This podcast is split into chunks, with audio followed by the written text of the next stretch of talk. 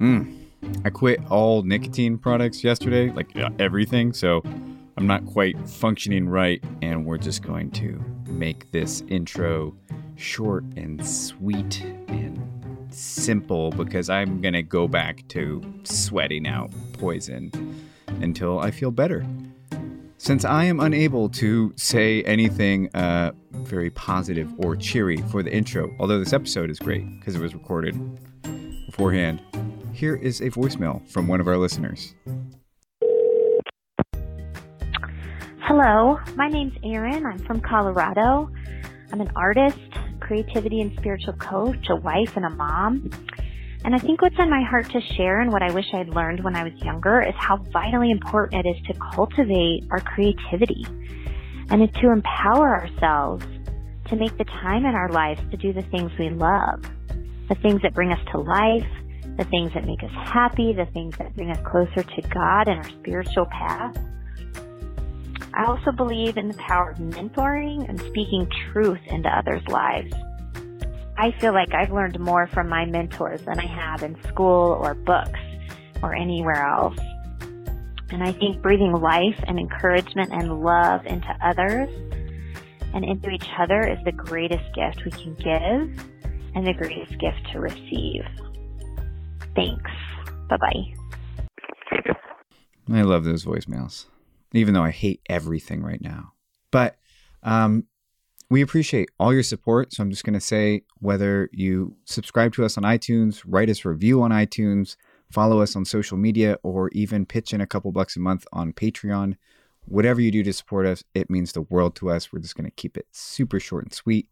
And if you'd like to support us in any way, shape, or form, everything you need to know is in the show notes of this episode, in the description, basically. Let's jump right in. Today's question Who are you? Think about it for a second. What makes you you? What kind of person are you? What do you stand for in the world? What do you believe in? What's your life about? What do you do with your life? You got some things going, ready to answer it. How do you know any of it's true?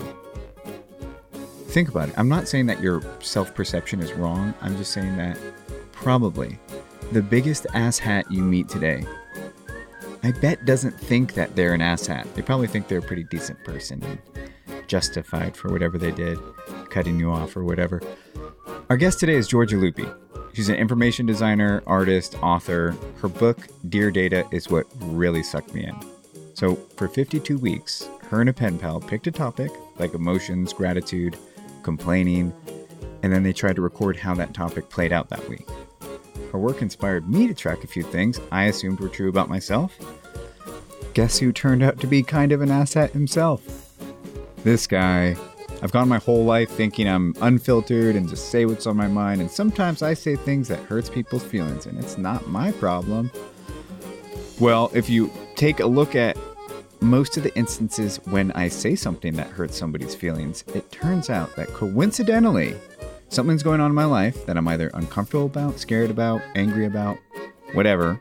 And so even though I don't consciously mean to, there's some kind of reaction to me being uncomfortable and me saying something that makes other people uncomfortable. Really awful self-discovery, but uh, that's how change happens. Is you, you figure out something's happening, and then you can actually focus on it. So, here's my conversation with Giorgia Lupi, and I hope it inspires you to take a closer look. Don't assume anything. Hi. Hi, Sam. Uh, so, before we begin, who are you? uh, my name is Giorgia. I'm an information designer. Um, I'm Italian and I live in New York. And in my day job, I work with data, but in a very handcrafted way. One of the the things that drew me to you is so I worked a job where data was, I mean, going over the spreadsheets was the job almost, and it was my least favorite part of the job. But it was just staring at Excel and part of what you do is make it really beautiful to look at.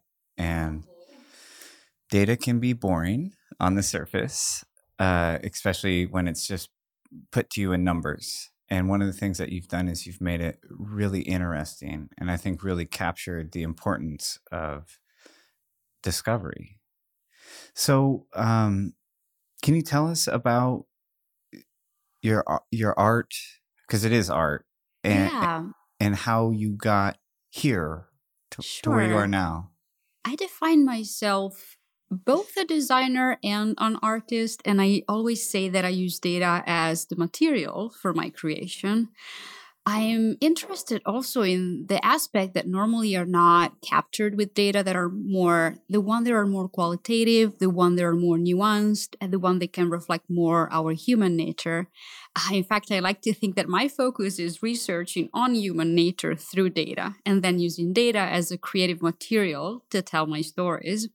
And I've always been fascinated by numbers uh, and by collecting numbers. Um, I always tell this anecdote that um, when I was a little kid, I used to spend a lot of time on my grandmother's tailor shop. And I spent all of my days reorganizing her buttons, her threads, her ribbons according to my rules, and then drawing like labels that, you know, kind of like explain her how to understand my rules. So, for example, buttons um, could be like divided and organized by sizes, by colors, but also if they had like two holes or four holes together. That doesn't really make a sense for her, for example, but it did make a sense for me. And then I've always been very fascinated. And I mean, I've been drawing my whole life when I was a kid. And then, you know, when I understood that data visualization was a discipline or even a possibility, um, it came really natural to me to use quantities and structure to create visualizations. And I studied architecture uh, in college because I didn't know that data visualization was even a thing. a, a way you could get paid. Yeah. but I mean, that was back more than 10 years ago, actually, in Italy. And um, yeah, I didn't even know that visualizing data and communicating with data was a possibility. And architecture was my way to merge my need for structure and numbers with also my need to express myself, if that makes sense. I'm not a numbers person, Mm. uh, but so take me take me back to the little girl in Italy in the it was a seamstress shop. Yeah, yeah, seamstress shop. Uh, What drew you to the buttons? What what what was that feeling that made you feel like if the buttons are this way, my way? W- tell me about that. Well, I think that like I was very drawn to the idea that we had the same exact thing, which is a button, but in many different instances, different colors, different sizes, different little details that made the difference. And then these differences could be organized, they could be categorized.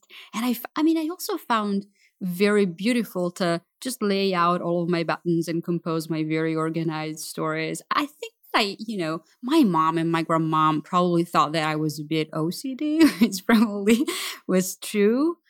But so, yeah, I mean, I think I found beauty in numbers. And also, I mean, I'm saying so in hindsight, of course, and in retrospect, but the idea that you have some constraints to play with, which is like existing materials with these rules, I think it always gave me freedom. I, I really find freedom in rules and constraints, if that makes any sense. Yeah. So with the with the work you do now, what is the goal or what are the the findings that really excite you?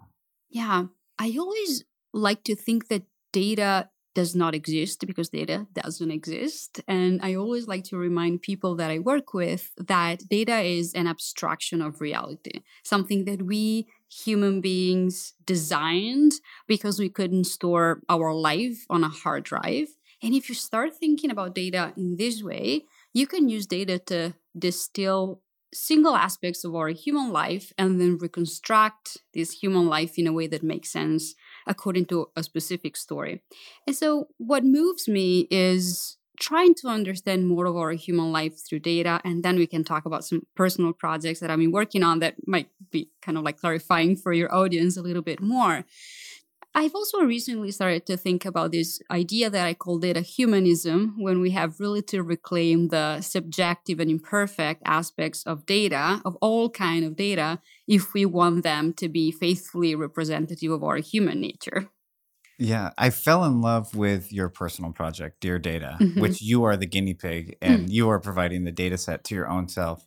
But I'm curious before we do the deep dive into the personal stuff, I am interested in what have been some of the big revelations of the large the big data sets. What what are some of the things you you feel like you discovered about us as humans? Well, I mean, that's a tricky question. And I always like to say, I, I'd like to reframe it and to say that we always expect data to give us like this, such like big and great revelations, where, whereas I think that data needs to be more of like the beginning of the conversation than the end of the conversation.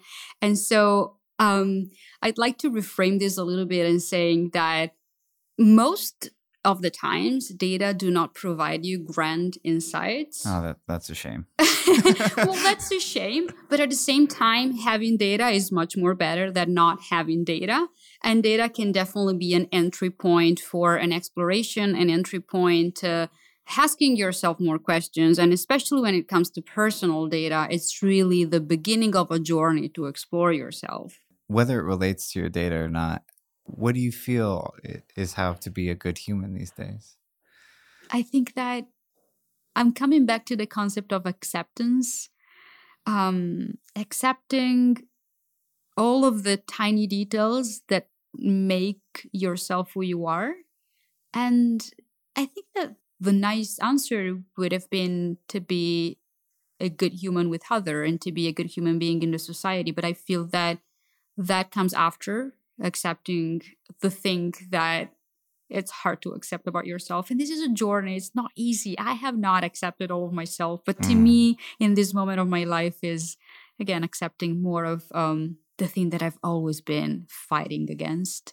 And, you know, I'm going off topic a bit, but we spend so much time and energy in our life fighting against things that are the way they are and like hoping that they would be different if we only could like accept a bit more. I think life would be easier. Yeah I'm, when i'm in acceptance i'm doing well which is not often or all the time. I mm. try. It's on my mind. Yeah so the, i mean the reason I, I asked you to be a part of this podcast, but uh, because the discovery and for me, inventory is one of the biggest tools that I use. Mm-hmm. Is to mm-hmm. take. I mean, it's much simpler, but yeah. it's. I, I like to take the end of the day and just think about what went right and what went wrong and then what's my intention moving forward and what you've done is you've taken it so much further you've taken it so much more to a root level to where i know every time I go, okay, I need to forget what I think I know. Right. Because, mm-hmm. like you said, we make these stories. We make stories. Well, look at the data, and all of a sudden we think we know yeah. everything. And, and thank you for reminding me that, uh, you know, it's just the beginning. We don't know much. But so with the personal data, can you can you start by telling us about Dear Data, how the project came about, and sure. then we'll dive into it a little bit more. sure. Um, Dear Data was uh, one of the projects that really, let's say, the project that really changed my life and profession the most. Uh, I also like to say that it was my big data hangover cure. it's a collaboration with now my friend, um, information designer Stefanie Posavec, who is an American and she lives in London, and we met only twice in our life, and we discovered that we we have so many personal and professional similarities. Uh, we both were working with data in this very handcrafted way. I mean, I should say that I draw a lot with data, and my work with data really requires spending manual time uh, decoding and drawing with data. And, and she actually was doing the same, and she did the same. And we decided to challenge ourselves and see if we could possibly get to know another human beings through data only. And for one year, every week, we collected personal data about very mundane, uh, weekly shared topics. So from our complaints to the interaction with our partners, from the compliment that we received to the sound of our surrounding. So personal data annotated with a lot of details that at the end of the week, we would manually hand drawn on a postcard sized sheet of paper that we would send from New York to London when she lived and from London to New York where I lived. And so for 52 weeks, we composed a portrait of ourselves to share with the other person and a portrait of the other person that we share with ourselves. And the project, I mean, it was amazing not only because it led to a lot of personal revelations and insights, but also because it got picked up by so many people, like ordinary people who didn't even know what data was that uh, wanted to experiment on themselves doing the same thing. Yeah. So, just to, for our listeners, uh, uh, what you do is you normally when you think of data, right? My Mhm. first thought is spreadsheet. Yeah. But what you do is you turn it into a piece of art where you'll draw uh, some filigree, and each scroll or each leaf on the filigree represents whatever you're measuring. And you've done it in so many different ways to visualize it.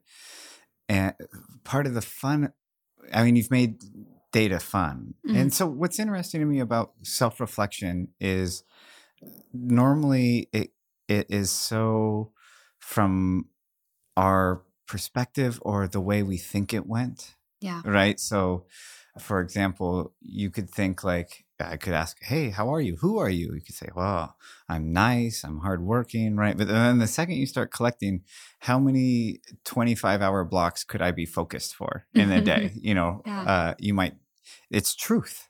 You know there's no I mean, you can interpret what it means, but to, uh, one of my favorite ones was how often you showed love and appreciation for strangers versus how often you showed love and appreciation to the people who you should, your family, you know. And I, I think being nice to strangers is all well and good, necessary actually But To be- still. but still it made me think about i need to start calling my friends and let them know yeah i haven't seen you in a couple months i love you you know and so walk me through the process of you pick one thing and it's almost it almost feels like you allow yourself not to know the answer and so tell me about the process of it and then your favorite things that you've learned about yourself Sure. Um, so it's interesting because like Stefanie and I decided the topic for the week, but then each of us went to ask different questions, like our separate way to understand, you know, what type of data to collect.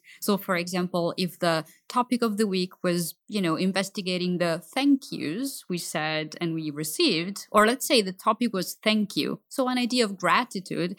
I, for example, went and um, recorded, like noticed and tracked all of the thank you that I said, the thank you that I said in English, the grazie that I said in Italian to my Italian um, people that I was speaking with, and what was the motivation for the thank you, and was it really needed, or was it more like a courtesy type of thank you, and who was the recipient, and then at the end of the week, um, and like even more details because I'm I'm kind of like obsessed with details, but also if it was a thank you said in real life or texted or emailed, so kind of like an intense uh, week of data collection. And at the end of the week, I would like sit with uh, with my logs, and I would understand what was the best way to tell my story visually. And one could have um, the logs laid out chronologically, one after the other. That's the simplest way. But in this case, I really realized by looking at my data how many thank yous I say to strangers and how few thank yous I say to the people that uh, matters to me. And then I decided to group my data visually in this way. So grouping them according to who I was saying thank you to.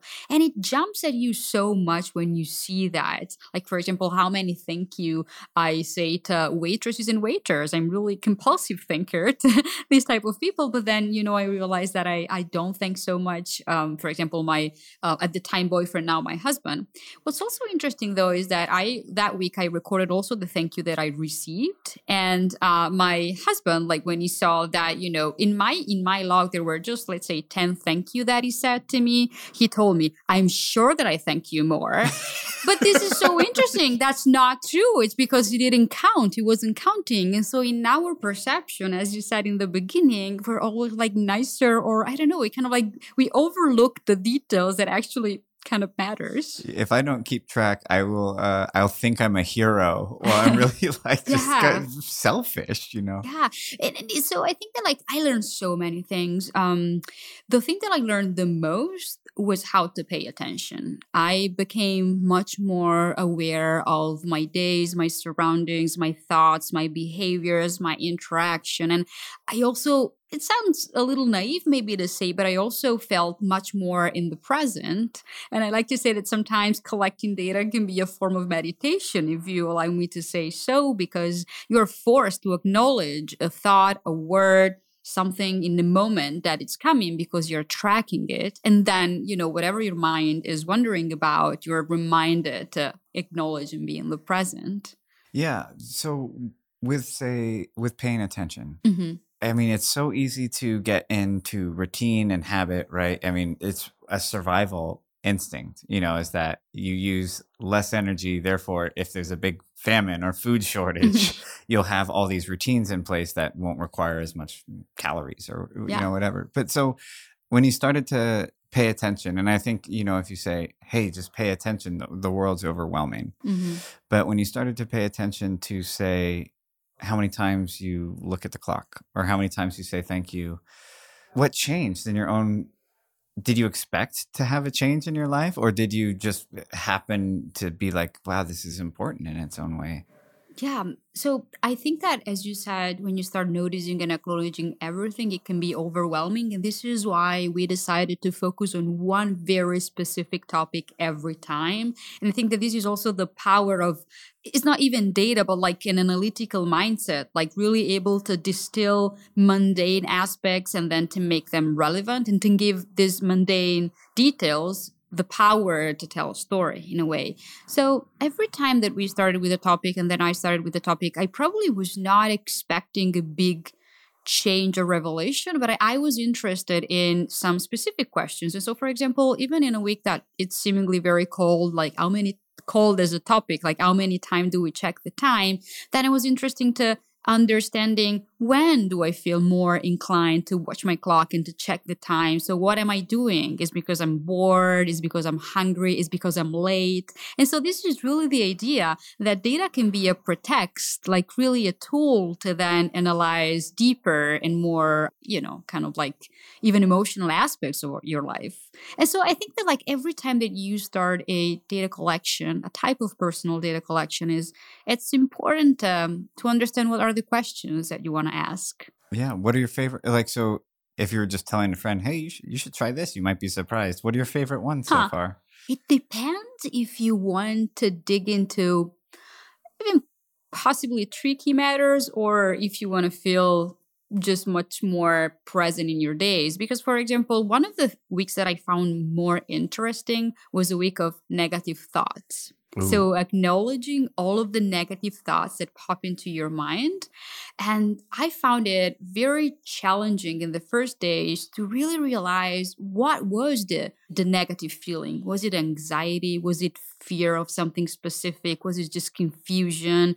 But then by having to name it because you have to categorize it, you know, for your drawing, you realize how it's much more powerful to give it a name, to categorize it, and then, you know, possibly to do something about it. Because if you let the thought linger without, you know, kind of like realizing what it is, well, it stays more and you actually don't really know what it is. And that was interesting for me. But equally, all of the weeks that we tackled negative topics such as negative thoughts or envies or well the mood for the week was of course focused on you know more pessimistic and not very cheerful things. Whereas i would suggest for example as a starter a week of beauty so start noticing everything that sparks beauty in you. It can be something visual, it can be a tiny detail, it can be a sunset, it can be a song, it can be a taste. And then ask yourself why you find it beautiful. And that's, I think, is a good start to be much more observant, like appreciative of all of the details that are around you. And, and also possibly to tell you something about your concept of beauty. Yeah, it's funny how I'm thinking about wow, if I started keeping track of negative thoughts, the impact it would actually have on the neg like because it would be hard to just be like I'm just going to live exactly the way I am and be very honest to my my true way through the world. But the, I imagine because you keep continue to do it, um, does it affect how many times you are having negative thoughts or how many times you are noticing beauty because you want the score or... it does. I mean of course you, you're you're under this obser- observer effect the whole time because you're you're noticing but also you need to track. And so it kind of like changes a little bit of your perception but then and especially in the first days but then it, it really becomes a ritual just as like texting your mom because you're home you know something that you know that you need to do like it really can be embedded in your life. And I found interesting that you said, well, you know, then I need to be very honest. But another thing that I found through this like year of um, sharing my data diary with another person and, and now to the world because it's a book and, you know, it has been public is that it's really liberating to share every type of like flaw habits, like with another person in form of data, which is not exactly as sharing your journal. It's much more abstract in a way. But then also people who wrote us, I think they wrote us and the project got so, let's say, well received, especially because we don't relate to perfection as human being, but we do relate to all of the aspects that made us human, that make us humans, that are not necessarily the uh, most flattering ones, right? Yeah, I um, to me it feels very personal. Mm-hmm. Like it's mm-hmm. very voyeuristic, you know, and I depending on what you're capturing, you know, it's very vulnerable to be like this is how many times I do this. Yeah, you these know, are I, all of the envies that I, you know, felt the moment that I felt envious for a week. Yeah, so it feels like besides your your paid work, which is stunningly beautiful the work you do for companies, but for your own creative projects, your own art and expression, it is a pure process of discovery. Like if I could capture why I'm interested in talking to you, why I want to try and do some of this in my life, it is so it's so in line with what I believe that, you know, the world is meant to be discovered, but you're also meant to be discovered. Mm-hmm. Like it's mm-hmm. very hard to be yourself. Oh yes, that's like a, it, like that. It's a funny thing that it is so hard to be yourself. And what drew you to wanting to know these, to wanting to know yourself on this level, or wanting to know another human being on this level, rather than the mask I wear? You hmm. know, that's a really interesting question. I think that to live a good life or a better life or a life that is filled with more purpose, I feel that I have to accept myself more than I normally would do. And acceptance comes from acknowledgement. So you, if you can force acknowledgement a little bit, maybe you come closer to acceptance. And the idea of dissecting and distilling myself in such a profound way even if sometimes confronting with these like tricky matters um, is not easy well then it gives me tools to hopefully if i want if i'll be able to do the work to get closer to accepting who i am. And you know it's also it's also that in our professional life we always wear masks. We are you know uh, designers who stand up and speak in front of people and we publish our work and like from the outside even from instagram and what we publish it seems that we all have everything figured out, which I think is not the case, at least not for me. and when you start accepting and telling out loud that yes i'm vulnerable. Yes i don't have it figured out and i i'm discovering myself and it's hard and probably will not be easy and not be it will not be um, a short process it's really liberating for me. So yeah. Uh, tell me about some of the times that you know, when you're going through disappointment or going through trying to figure out who you are, mm-hmm.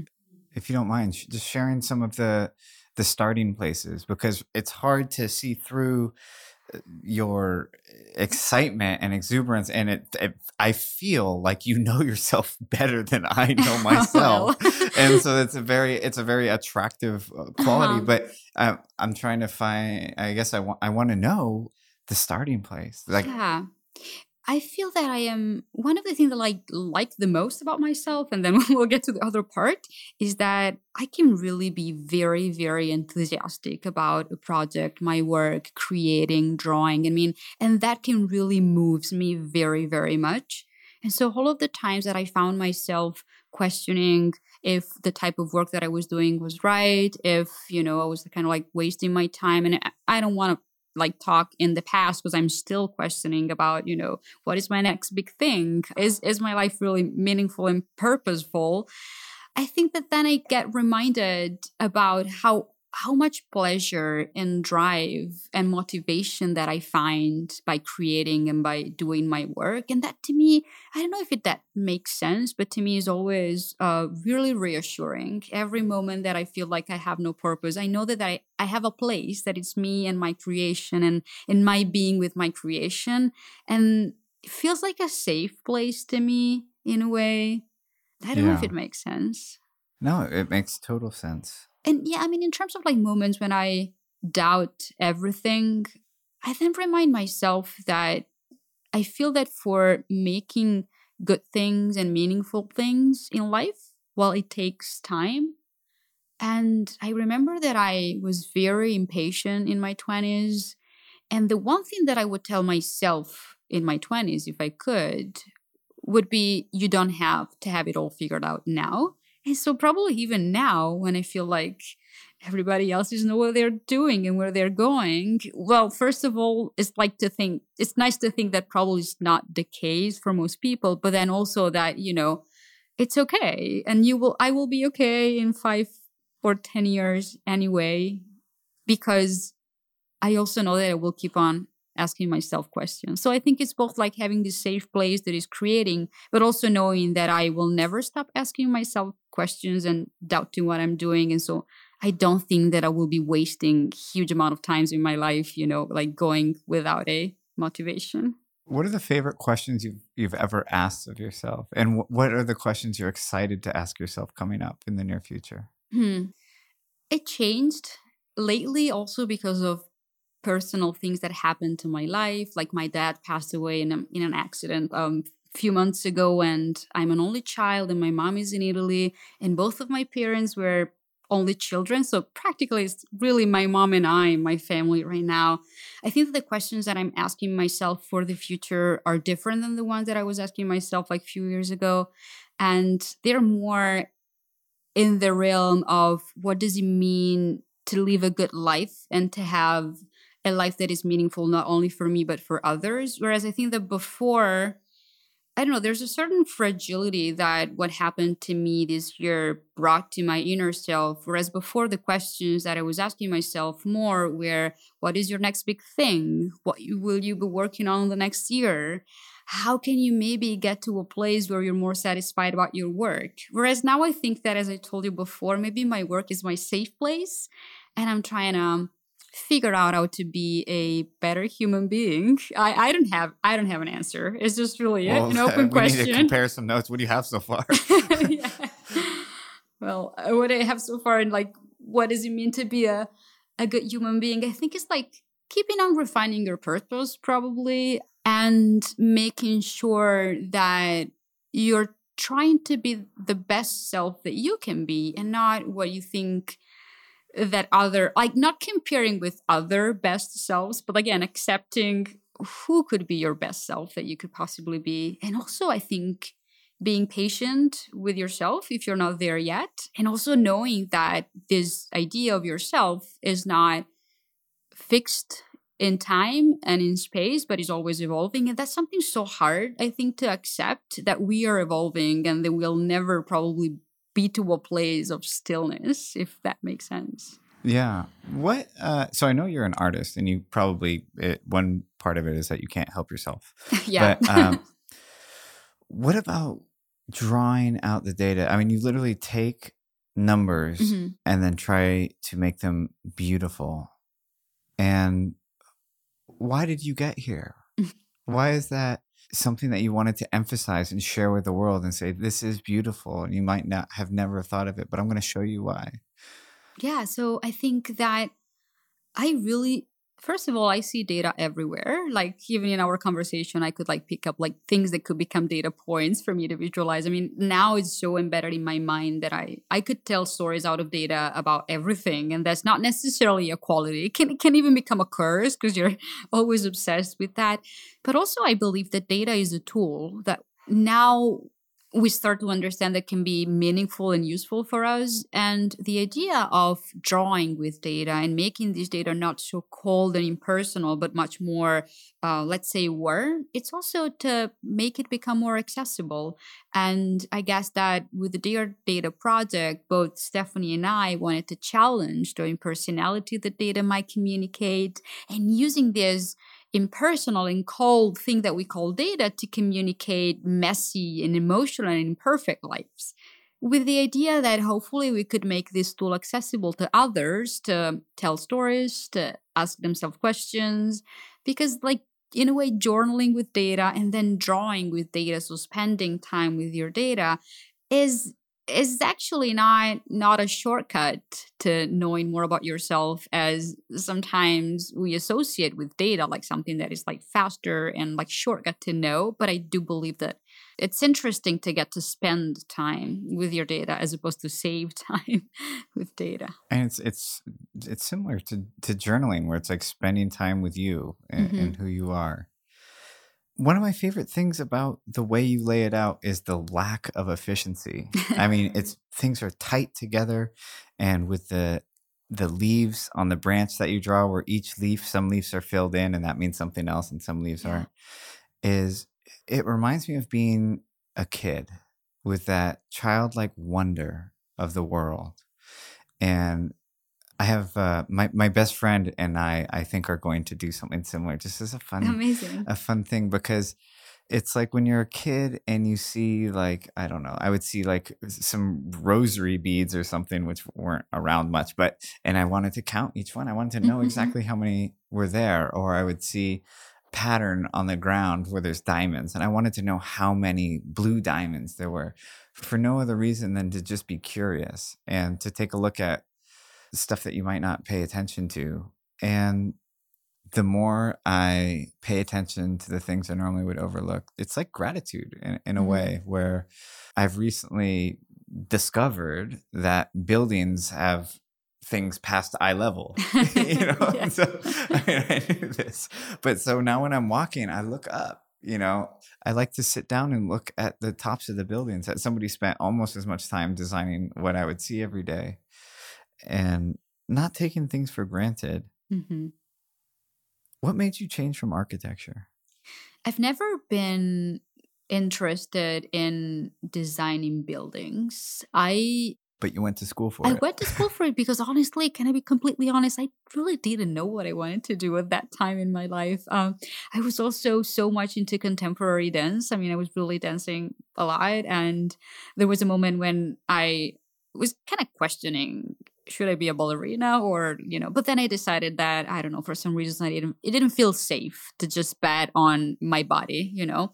And then the thing that resonated with me the most in all the possibility that I had was architecture. You know why? Because it was a non-decision. It was not super scientific. It was not only artsy and i decided to go to that path because at the moment I, I didn't want to decide but then towards the end of my studies, I started to be interested in urban mapping projects. So much more the scale of the city than at the scale of the building, exactly because there was so many more, inf- much more information then.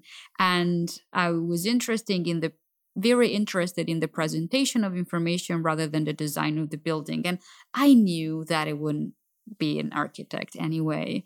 and I was struggling though, because all of my, um, like the people who were studying with me, they knew that they wanted to be an architect.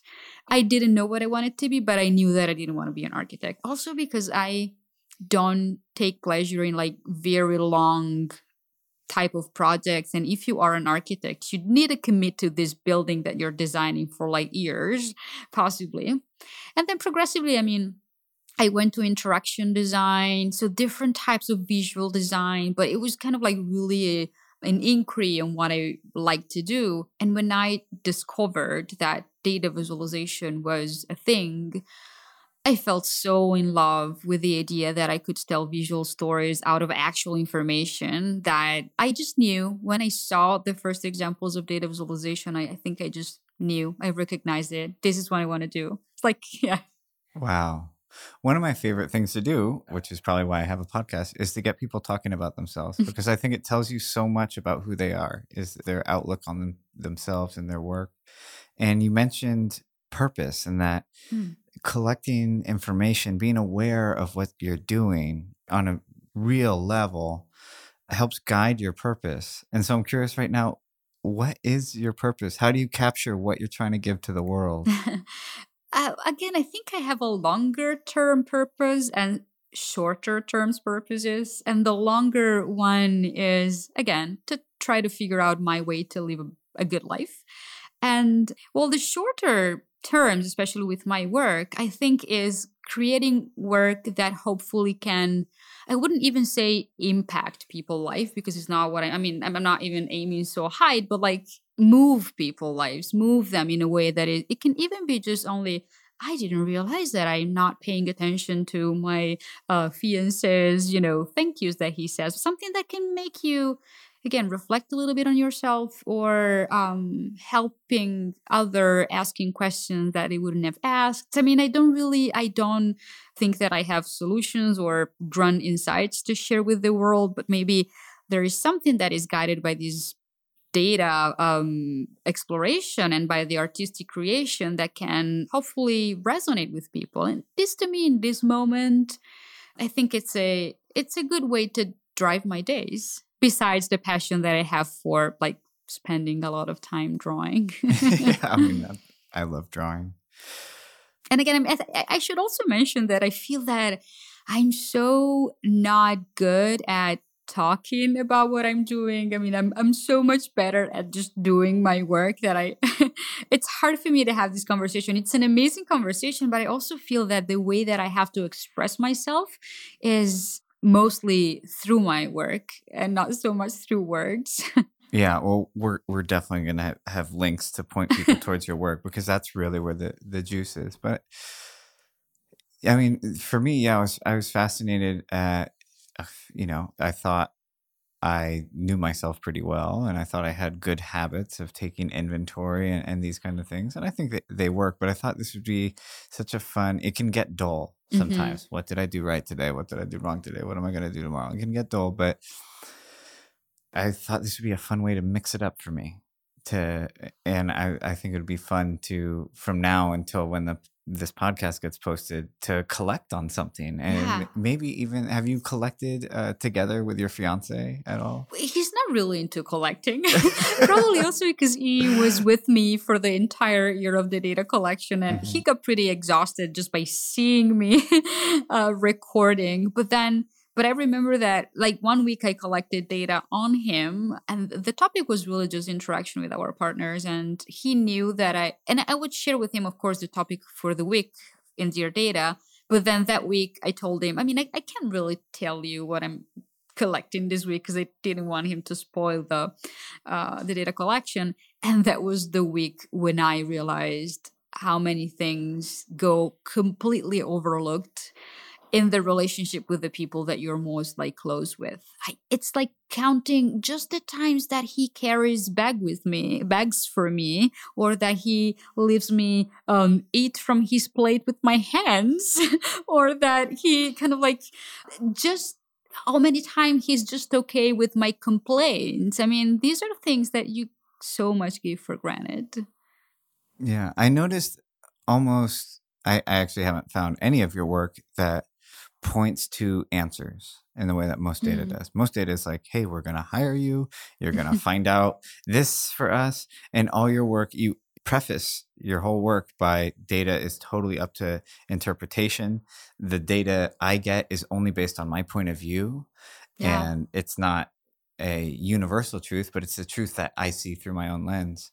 And so what do you feel like what do you feel about leaving things up to interpretation? It drives me nuts. I want every mm. single podcast to have a very clear message to drive home rather you know? Uh, but you do want to have this message to drive home for you and that's amazing because you know what you're doing but at, at the same time i think that when you put it out in the world it can mean many different things from different people and that is exactly what i'm saying with data. And also to get it to a, a little a broader level, every type of data is imperfect because it's primarily human made. And even if it comes from a sensor, well, a human being designed the sensor and decided what was collected and what was left out. So, if we start thinking that every type of data is anyway subject to an interpretation, well, then I guess we can start seeing the power of data, which is again having a lot more of information that we would have without but still taking them with a grain of salt that, first of all, again, they've been collected. And so something, you know, could have been left out. And at the same time, that as you see the data or, or, as you see the visualization, depending on your personal stories and on the things that you're interested in in the moment, well, they can spark a different type of um, reaction. But this is the same with books, with, again, podcasts, with stories. I think that, you know, the recipient then contextualizes everything according to where he or she is at the moment, right? Yeah. Do you do the same for clients? Where you say, "Here, here's it. Make you can make of it what you want." Or- Yeah, see, that's interesting. In the in the beginning of our company, because we didn't have developers, we would um, let's say craft visual stories that, in a way, would lead to an interpretation by the by us, like authors, like say journalistic visual stories, like data visualizations that would would be printed on, um, especially the main Italian newspaper. We collaborated with them for a long time, but lately, and that to me is much more interesting, we are giving our clients tools like visual tools, interactive tools, where they can ask the questions to the data in a visual way, even if they're not programmers or statisticians. And so that is much more giving them, again, the instruments and the tools to explore their data in a way that maybe they wouldn't have thought of because we are combining different type of data sets visualizing data over time and then also and with different other um you know kind of like features. But again giving them the possibilities to explore their data sets and and to have periodical answers to specific questions for sure. So that's that's mainly what we're doing. A lot of the time we're also designing the visual systems for them to represent the data. So yeah guidelines on how to best represent certain types of data in different situations. So that's another thing that we do pretty often. Nice. I I must have already asked this, but I want to make sure I have it on the podcast. What are the favorite things you discovered about yourself, even if it meant that the discovery wasn't pleasant, hmm but you're glad that you knew it?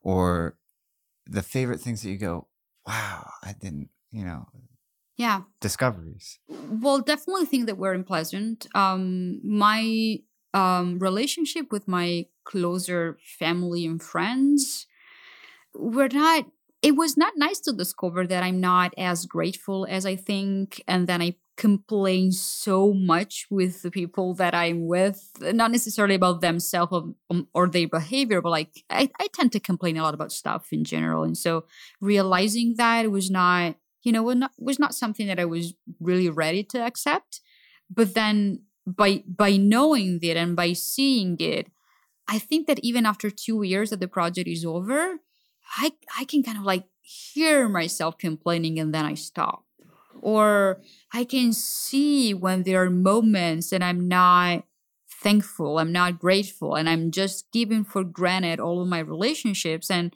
i mean it's not that i'm like nice every day but when i realize that it's like a longer period of time that i don't do so I tend to do so more often. And other things, I think that this project made me less afraid of sharing. Again, really, not only it made me much more in tune with myself, but like one year of sharing every details of myself with another human being that I didn't know before, and then being open to make it into a book and you know to open it up to people. It is so liberating. So it helped me not being afraid of sharing my habits, my flaws, my it idiosyncrasies. Um, really. I just got I just got called out by my girlfriend for complaining. Mm. uh, when we landed in New York, and I, she said, "You just you're complaining a lot," and I have no memory. So I said, "Well, no, not not really." And, Start then, counting. and she said, "Listen, I don't I don't want to trudge through this, but you complained about the ride over here. You complained about this. You complained about that, and wow." Uh, I had just somehow flown completely over my head. I was it was like autopilot. You know, I Mhm. love good service, and when it's not when things aren't good service, I'm like I'm kind of a snob. That's exactly what I felt. I'm complaining. I mean, I'm still complaining a lot, but like I've been complaining so much more in the past about this place is all bad light. It's too cold. Technology's not working. Like, why do I even bother to say it out loud? It's, yeah, because other people are with you and maybe they're not happy to hear you complaining. Yeah. Okay, so Giorgia, to take us out, what would your uh, you mentioned some advice you would give to your younger self, but Mm. But if you could distill one message to either make it to a younger version of yourself or young people that you care about or even people that you don't know mm-hmm. who you know I've been on the planet this long and this is this is what I want to share with the world now of what I've gathered what would it be I think two things. One is definitely, especially for younger people, don't think that you have to have it figured out already. It's not what it's supposed to be. And it's so okay to not have it all figured out because otherwise life will not be fun. So that's one thing. And there's another thing that I'm borrowing to my yoga teacher, and I think um, she, she, borrowed it to another one. Um, um, that is, don't be a perfectionist, but be an explorer. Hmm. That's perfect. That's something that I like. Well, good luck on your explorations. I can't wait to go on mine. I can't wait to take a look at some of the things I have overlooked. and so thank you for being here. Thank you so much, Sam. It was such a nice conversation. Thank you. Hi, beautiful humans. I'm Davis from Corvallis, Oregon. I'm a health and well-being designer. Uh, when I was in school to become a teacher long ago, I learned that the adage, everything changes, was true. So coupled with working to live my life as though my only way is to have no way, I seem to have been able to find the moments of serenity and clarity. And I've also learned that if you drink enough addictive substances, that you're likely to become addicted. Peace. And that's a wrap. Thanks for listening. Thank God it's over. Uh, hopefully, the next episode I'll have a little bit more no nicotine time under my belt because this is this is awful. Okay. I hope you guys have a great day. Um, everything you need to know if you want to support us, if you want more of Giorgia, anything, it's it's in the description of the podcast. So wherever you found us, find the description. It's all written down, links and such. Okay. That's it.